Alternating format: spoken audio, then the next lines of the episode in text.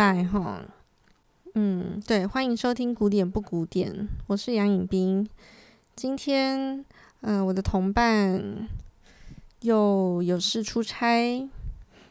那只好我自己唱单簧。有点不好意思的是，因为我们上一次，如果上次大家有听的话，我们说要一直做法国音乐的各种节目介绍，但是很可惜的，今天我们因为天气很好呢，阳光普照，所以不太想介绍萨提。那因为已经介绍了三集的法国音乐跟法国音乐家，我决定返璞归真，我们今天回到。巴洛克时代的音乐大王、音乐之父巴哈。巴哈听起来跟法国音乐就是风马牛不相干。嗯，时代差得很远，差了两三百年，地区也不一样，语言也不同，文化也不同。然而很有趣的是呢，嗯，我在法国学钢琴的时候。我意外的发现，弹巴哈的作品的触键，跟弹法国音乐的触键是很雷同的。我后来才知道，就是嗯，因为巴洛克这三个字就是珍珠般的意思，他们希望每一颗音色都像珍珠一样珠圆玉润。那当然，音乐开始。往后发展，随着比如说工业革命啊，然后嗯、或是战争啊，然后人们的生活不是因为战争啦，反正人们的生活就是越来越迈向工业社会，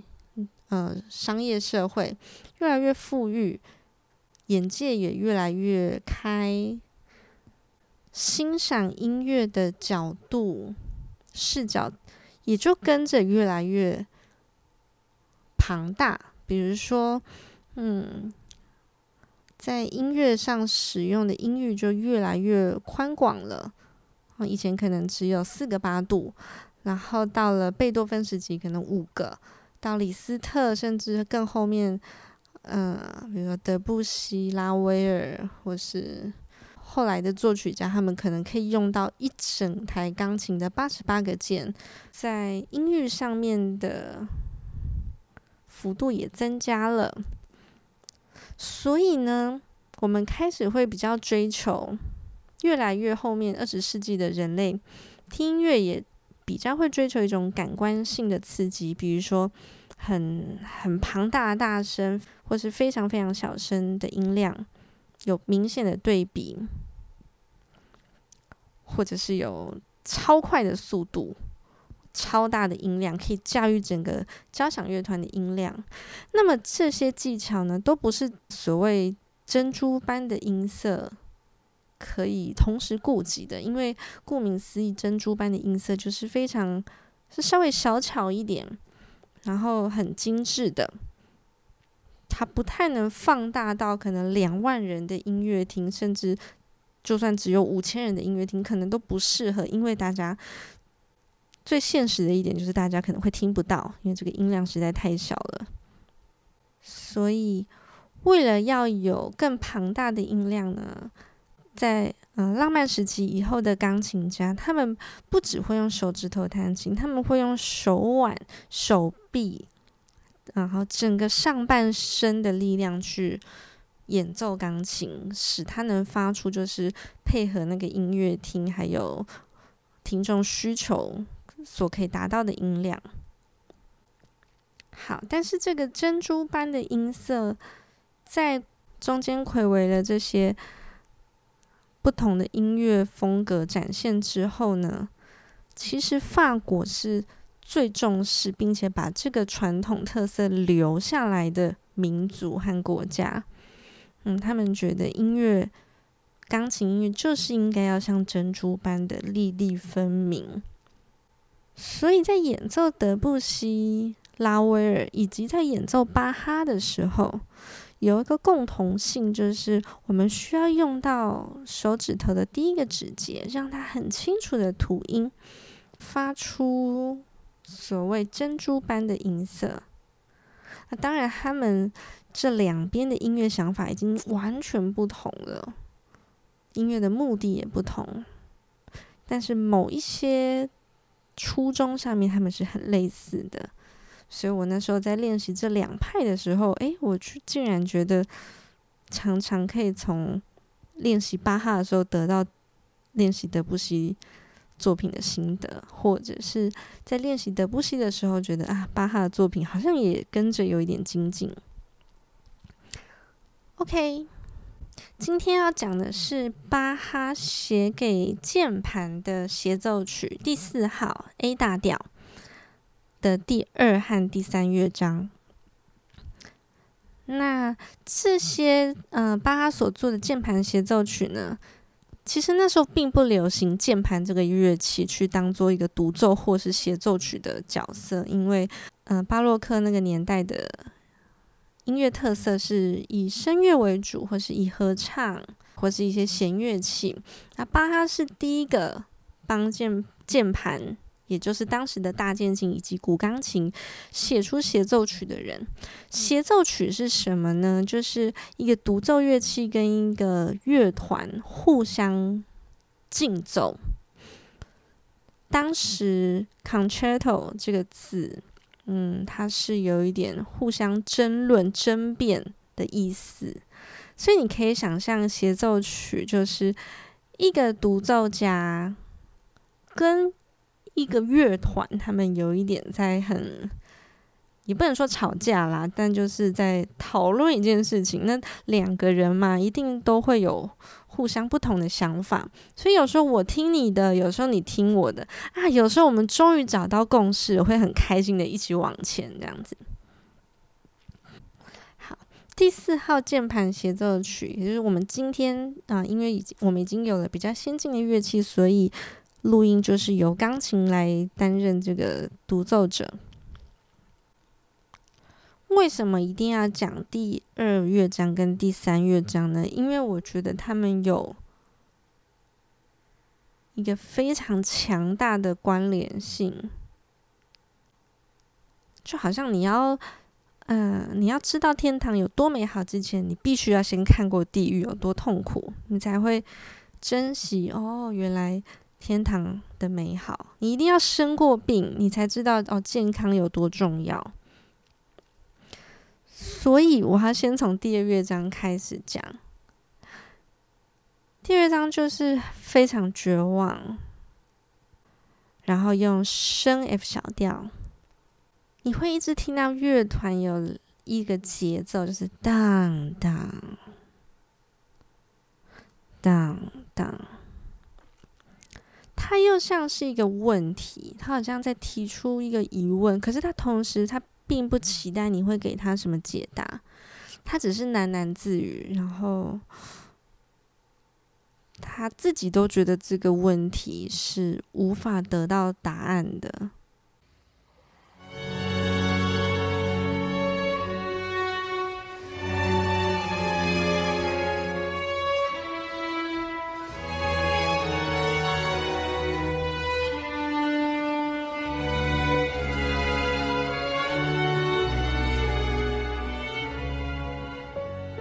只是想要抱怨，他只是想要哭泣、哭诉，他有多绝望而已。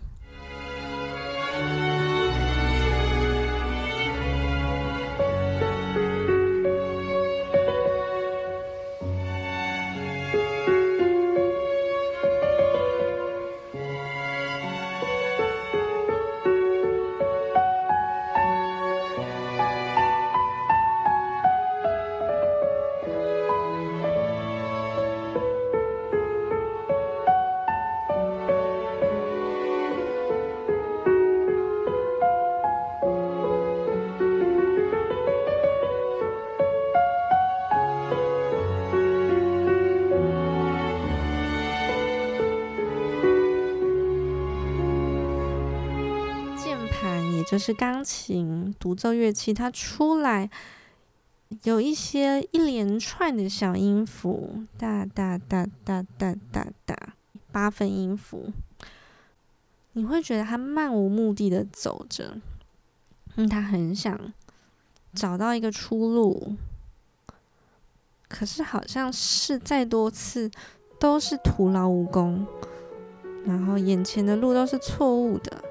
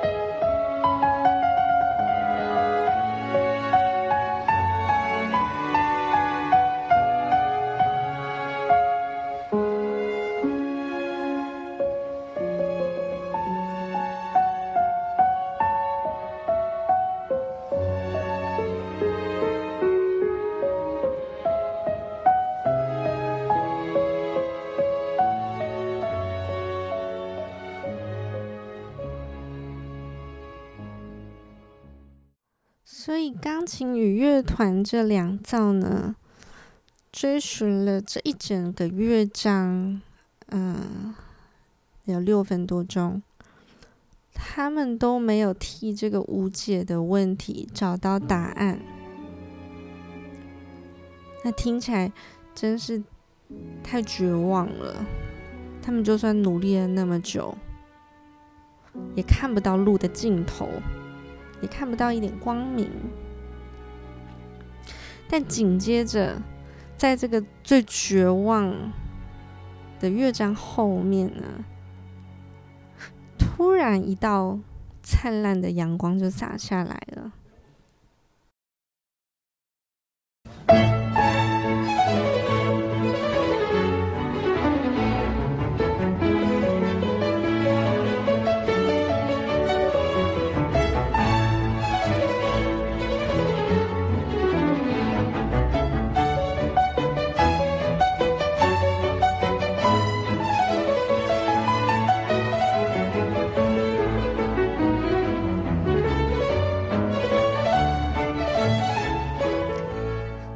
开头的是乐团的，就是弦乐器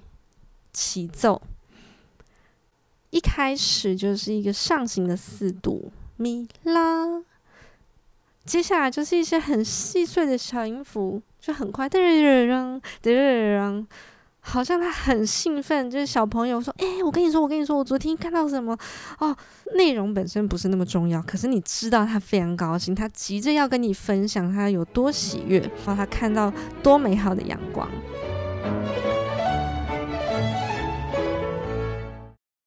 特别是从刚刚一片灰暗的第二乐章接到第三乐章，你简直不能相信这是同一个世界。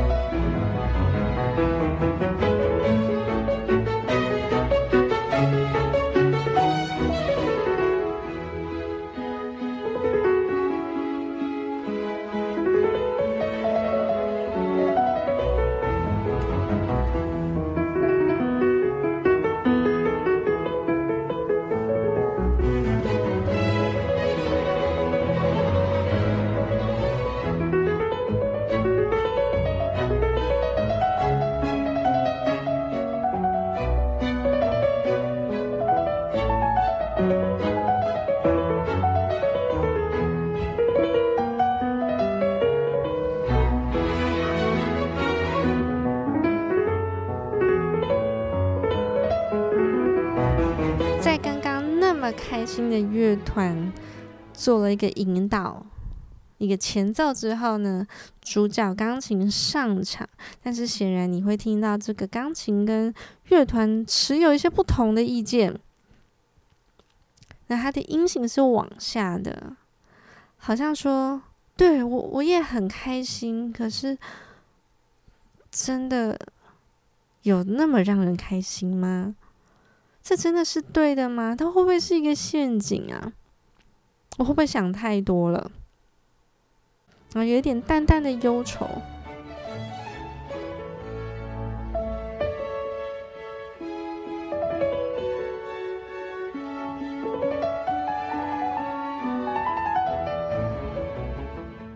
啊，有时候他们也会两个人一起很开心的并肩往前走。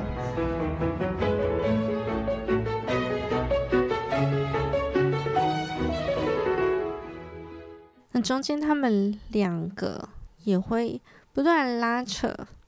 好像乐团在说：“走啦，走啦，跟我出去玩嘛。”钢琴就会说：“但我想想看，好像还有哪里不对的。我不想走得那么快，他想要放慢脚步。”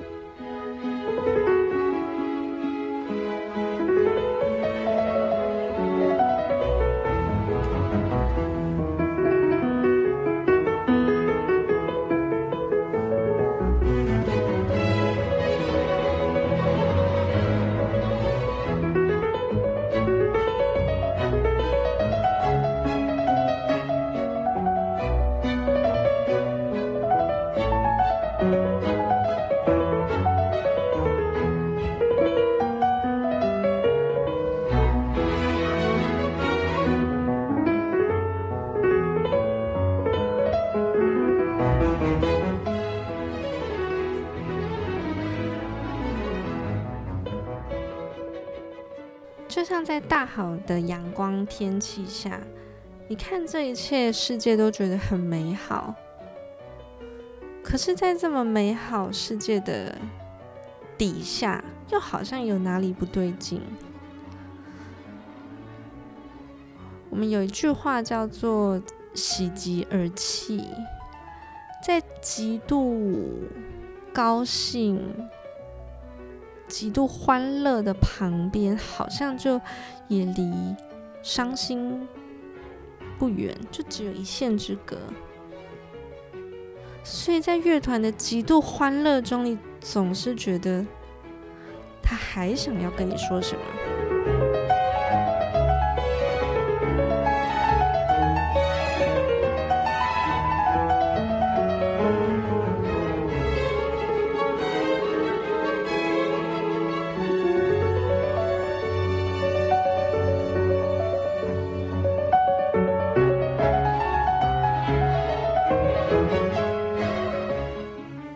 接下来又回到音乐的 A 段，就是最开始我们听到的那一段旋律。